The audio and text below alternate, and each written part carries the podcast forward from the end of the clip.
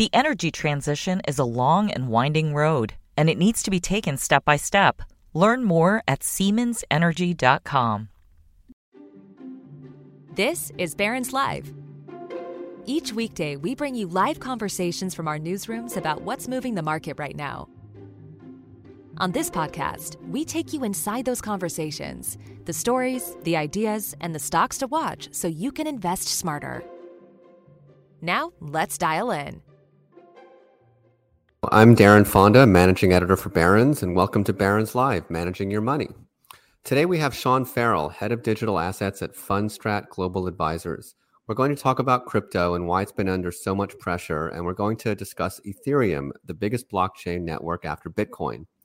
Ethereum just completed a massive upgrade that has made it much more energy efficient, and it could help Ethereum become something like an internet base layer for all things crypto. Thanks for being here, Sean. Hey, Darren. Thanks for having me. So let's start sort of with the big picture. Um, what's going on with crypto right now? Bitcoin and other tokens are really suffering. Uh, Bitcoin's trading around 19,000. It's down 59% this year. Doesn't really show any signs of recovering. Can you talk a little bit about what's putting crypto under so much pressure right now? Yeah, would be happy to. Um, so, you know, the the answer to this question is, is quite simple. Uh, the the reason that crypto is suffering is because all risk assets are suffering, uh, quite frankly. Um, we've had the market on easy mode for the better part of a decade, um, you know, rich with cash and liquidity, and uh, due to a combination of both uh, supply-driven um, uh, factors as well as, you know, a, um, a sizable increase in, in money supply, uh, we have encountered some inflation that is stickier than I think the Fed was anticipating. And uh, due to that, we've had an unprecedented uh, shortened tightening cycle. Um, and people are really reeling in their um, appetite for risk. Um, the good news is that crypto is falling due to tightening conditions. uh, if we look at crypto's history and look at uh, you know, previous cycles, you know, the Venn diagram of, of people investing in crypto and, and people investing in other macro assets, uh, we're, we're basically two circles.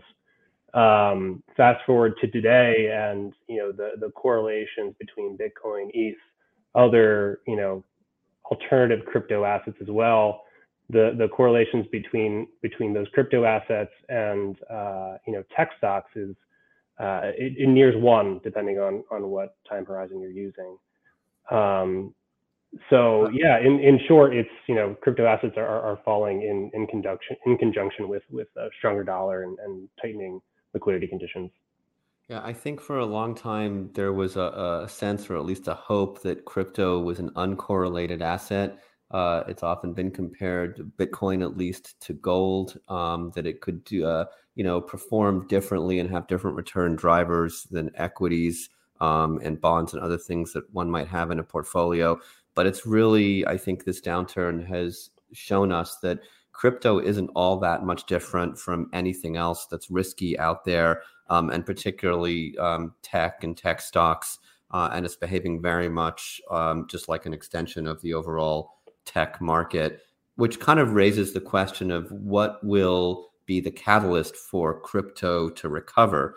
Um, is it going to take uh, a, a, general recovery in in equities and stocks as the Fed, uh, you know, eventually stops raising interest rates, um, or is there anything else that can uh, catalyze or trigger a recovery in crypto?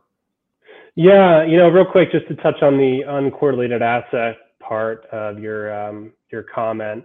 I find that very interesting, and that's not something that we ever really, uh, you know, at Fundstrat really uh, put a lot of weight on, uh, due to the fact that you know crypto assets were uncorrelated because they were small. They were uncorrelated in the same way that you know venture investments are largely uncorrelated with with macro assets.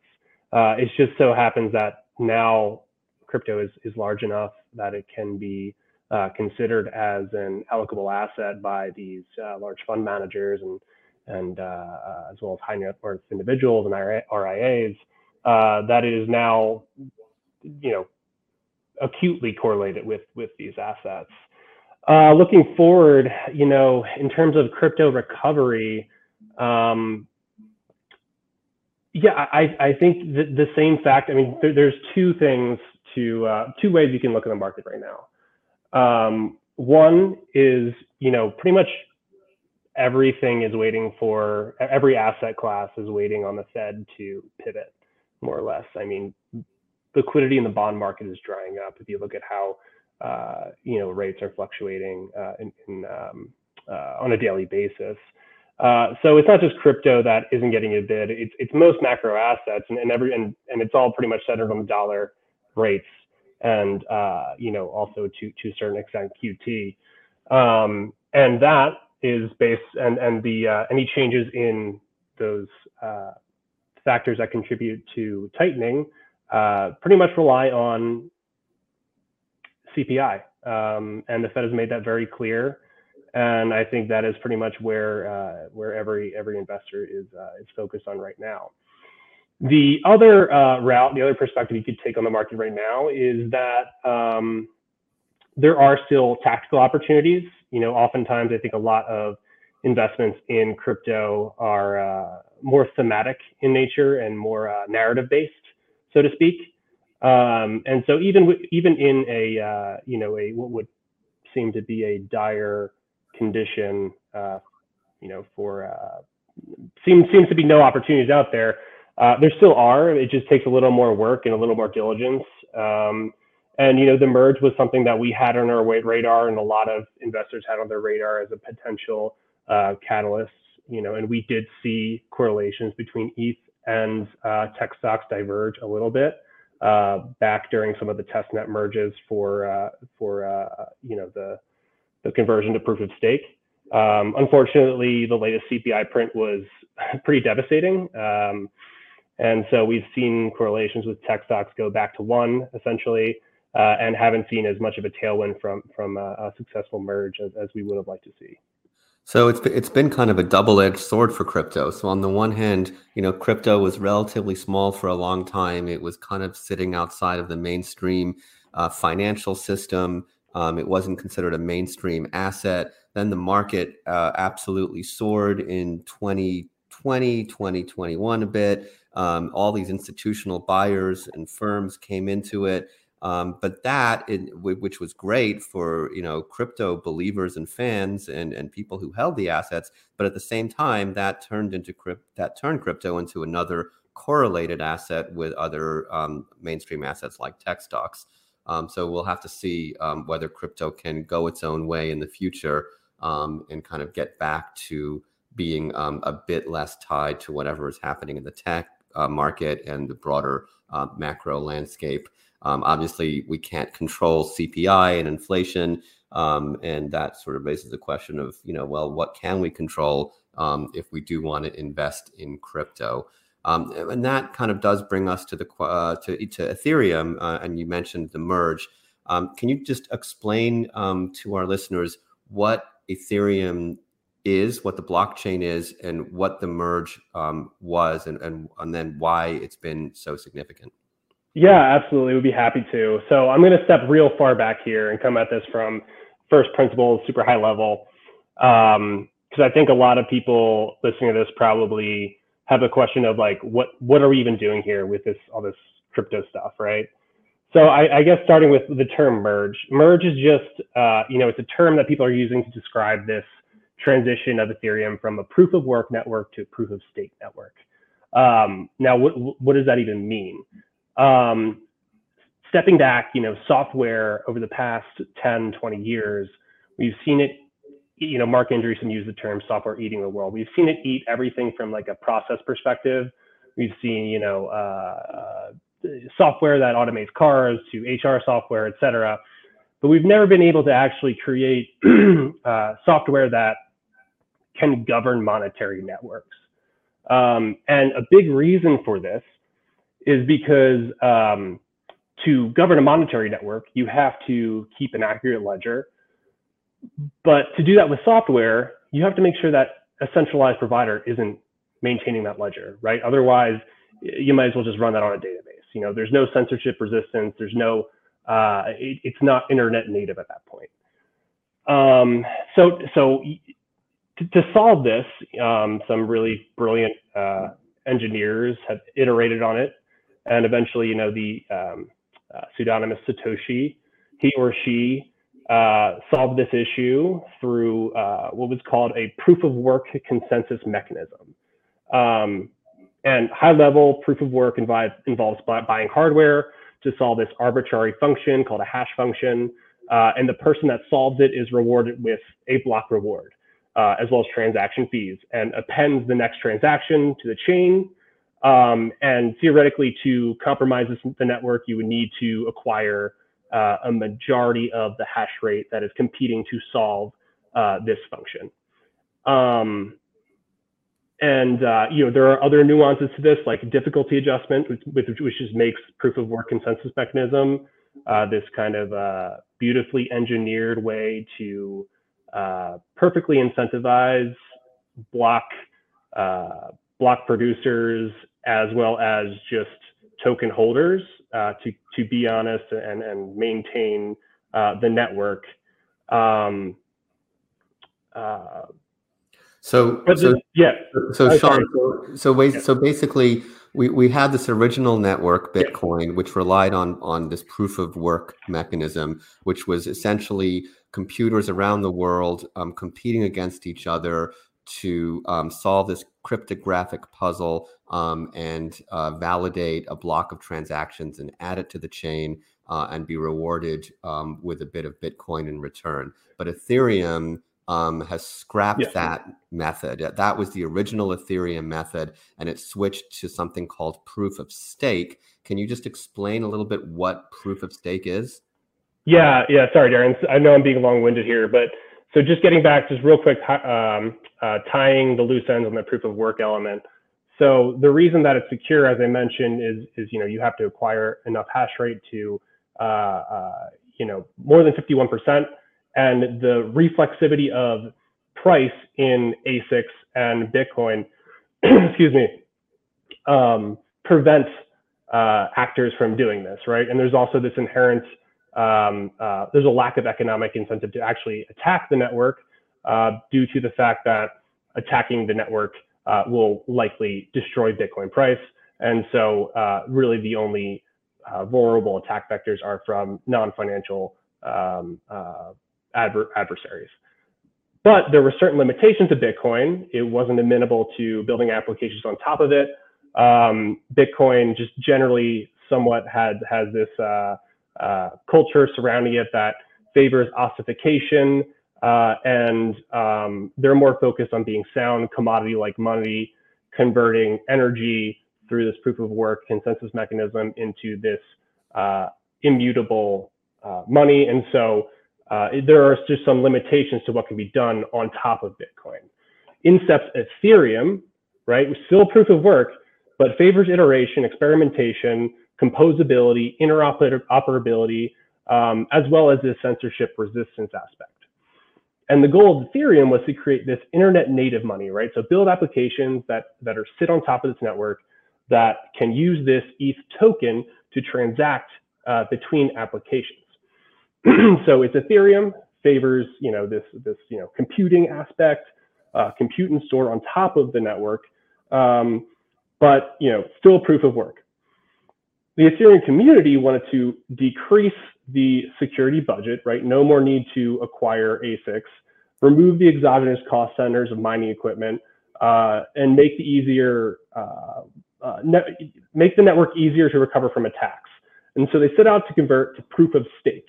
And this at a very high level uh, just involves, you know, put it, it is what it sounds like. It's, you know, you take a certain specified amount of your native tokens, uh, basically put them up as think of like a security deposit. Um, and then you, you become a validator and you are chosen uh, at random, but weighted based on your stake to validate blocks. Should you violate the rules of the network, you will be slashed and your stake will be removed. Um, and so, you know, I, I, mentioned the term security deposit, but that's broadly that's kind of how it works.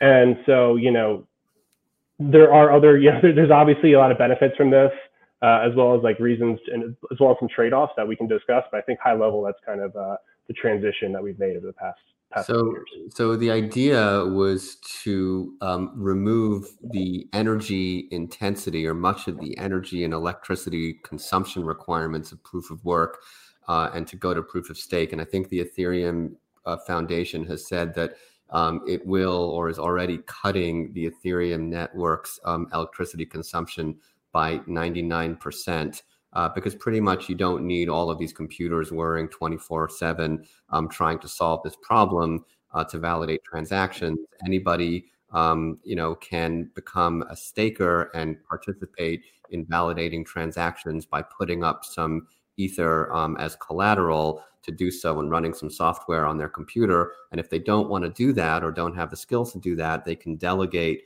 um, their stake to a pool. And there are companies like Coinbase, um, uh, the big exchange, are running staking pools and they're aggregating people together to act um, as validators on the network and earn some um, uh, return um, for their efforts, uh, kind of uh, a yield basically on their on their collateral. But I, I think the um, so that's kind of what's just happened, um, and we've just seen this transition occur with uh, the Ethereum network switching over to this new system. Um, there was a lot of volatility in the Ether token um, in advance of this. Um, some of the brokerages and exchanges um, and uh, DeFi uh, networks kind of they didn't seize up, but they they they restricted uh, withdrawals or deposits in ether. But um and so but now we're through it and it does seem to be running relatively smooth although there have been some incidents.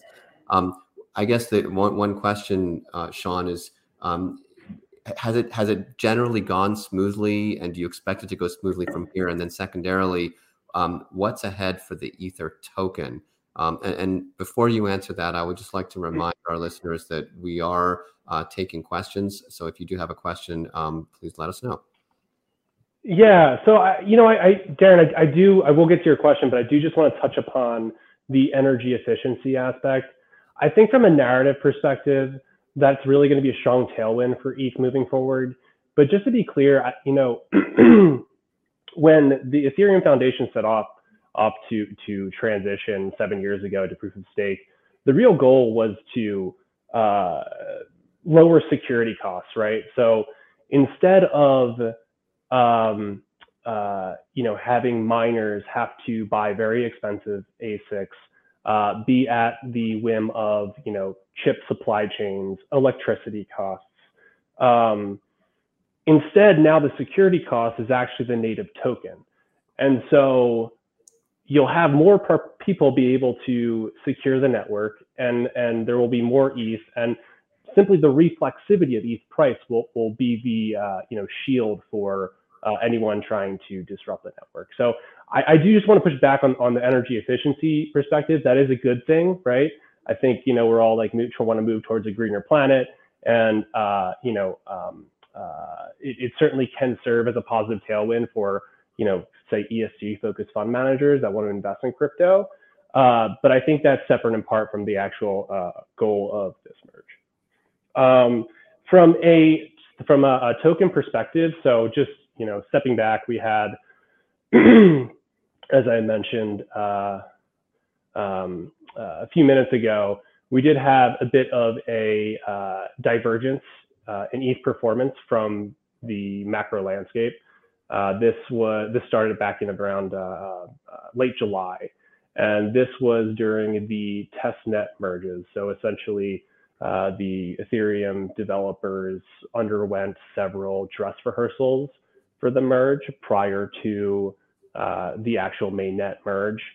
And so um, once those were successful, the market kind of interpreted those as uh, you know, kind of a risk mitigation. I think a lot of people, given the amount of time it's taken to to get to this point, still were eh, you know highly doubting the the ability for devs to pull this off. And so once that happened, we saw a lot more people allocate to ETH. Uh, we didn't quite get a uh, blow off top rally, but we did get a pretty um, significant uh, jump off of the lows in June. So we went from 800 to uh, up to 2000 at one point, still well below all time highs. Um, we had uh, there were obviously people that putting on long positions, but we also had, and, and this might we might be getting a little too nuanced here. Um, uh, we had people uh, putting on delta neutral positions. So essentially, we were seeing a lot of people uh, go long ETH tokens uh, in their you know decentralized wallets and uh, short perps so that they were kind of um, they could defend against any variations in price um, because there was also a uh, you know a, a, the rumors of a, a fork token uh, that would be dro- airdropped to ETH holders post merge, um, and that did happen. That token has not done very well, but that was just a very popular trade that that was put on prior to the merge. Uh, fast forward to last week, and um, you know price was actually relatively steady uh, prior to and post merge. Um, unfortunately, we had the pretty uh, terrible CPI print uh, that a lot of people were not expecting last week, and uh, you know S&P had one of their worst days since I think June 2020, uh, and as a result, ETH kind of was taken down with it along with the rest of the market. Uh, this past weekend, we also saw a lot of the ETH BTC relative value trade unwind, uh, and so you know ETH ETH dominance in the market kind of um, receded quite a bit. uh, so that's where we're at right now. Happy to you know talk about our outlook uh, on a short and long term, but I don't know if you have any specific questions about what I just mentioned. Well, um, yeah. So uh, I, I, think one of the appeals of ETH now is that the supply inflation rate is supposed to decline, and I don't know if that's supposed to happen because of the merge or um, with future upgrades of the network, but uh, the research reports that I've um, seen have all posited that as as a positive um, uh, catalyst or support for ETH to um, at least you know not be um, so supply driven um, as transactions uh, you know were conducted and ETH was created under the old system. Is that happening now? Um, yeah. supply deflation, or is it that the supply is actually just going to increase at a slower rate, but either way, is that considered to be supportive of ETH prices? So the answer is it depends.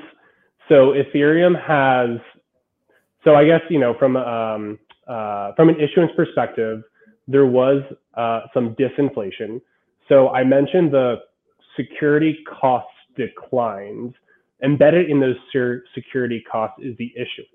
If you think about the cost profile of a miner versus a validator, uh, it, it's it's much uh, it's much more profitable to be a validator as opposed to a miner due to both hardware and electricity costs to to do proof of work mining.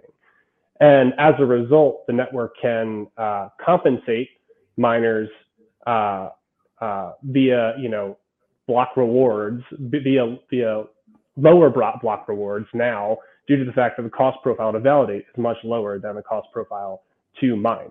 So we actually saw uh, inflation decrease from around 4.5%, uh, give or take, to uh, just under 1% following the following the completion of the merge. Uh, and that that is that's happened. That is that is uh, set in stone, and that is what we're working with. It'll fluctuate a little bit based on the amount of ETH staked, the amount amount of ETH validating the network. Uh, but that that is that is that has happened, and you know there um, the disinflation has occurred. You had alluded to deflation. Now, ETH, uh, following EIP 1559 back in, I guess, last August, uh, enacted a burn function. So uh, a portion of Ethereum fees uh, now get burned. So there are uh, there are circumstances under which, in, under the short term, Ethereum can be deflationary. Now that issuance is much lower, there's probably going to be more instances of you know short spurts where ETH is deflationary.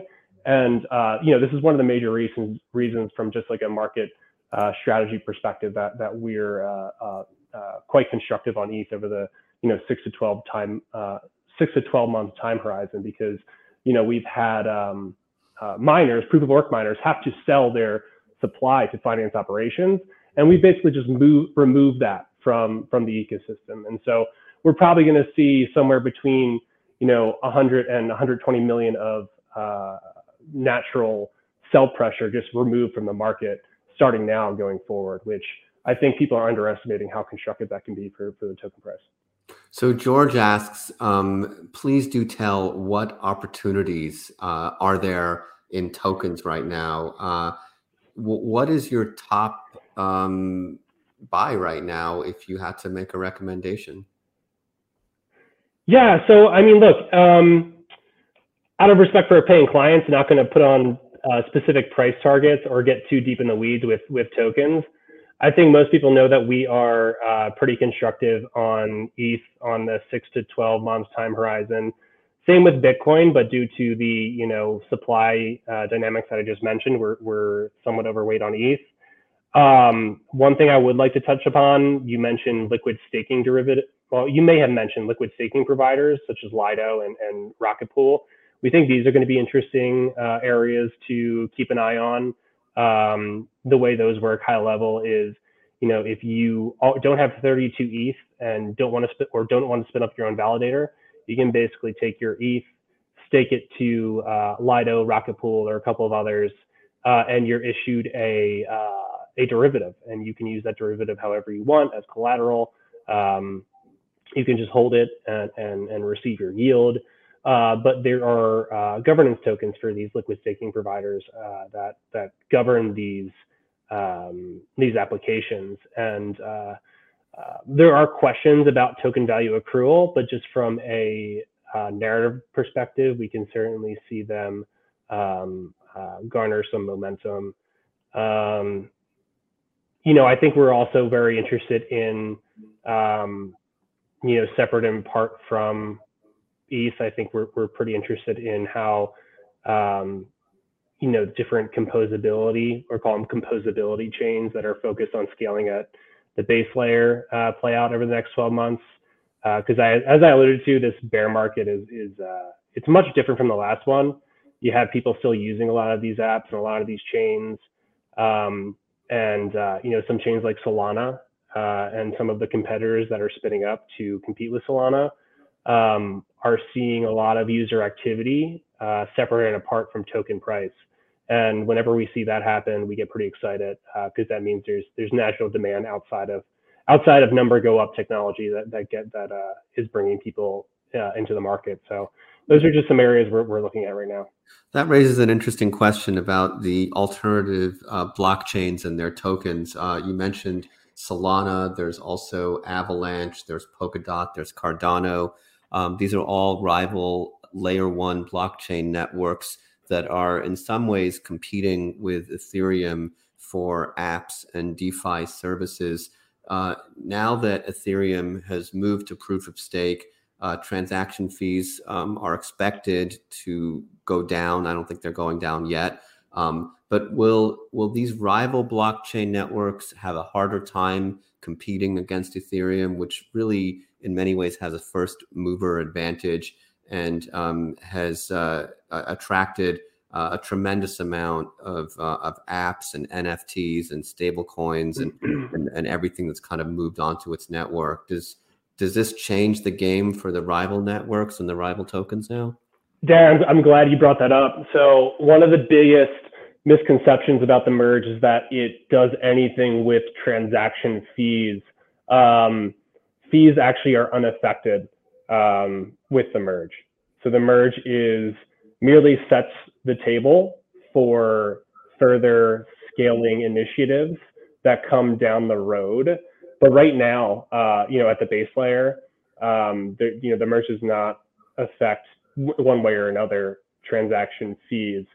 And quite frankly, the way that Ethereum is trying to scale in a roll-up centric model is uh, it, it kind of makes the point moot anyway, because the goal of the Ethereum network is kind of to push a lot of the developer and user activity to these layer two networks.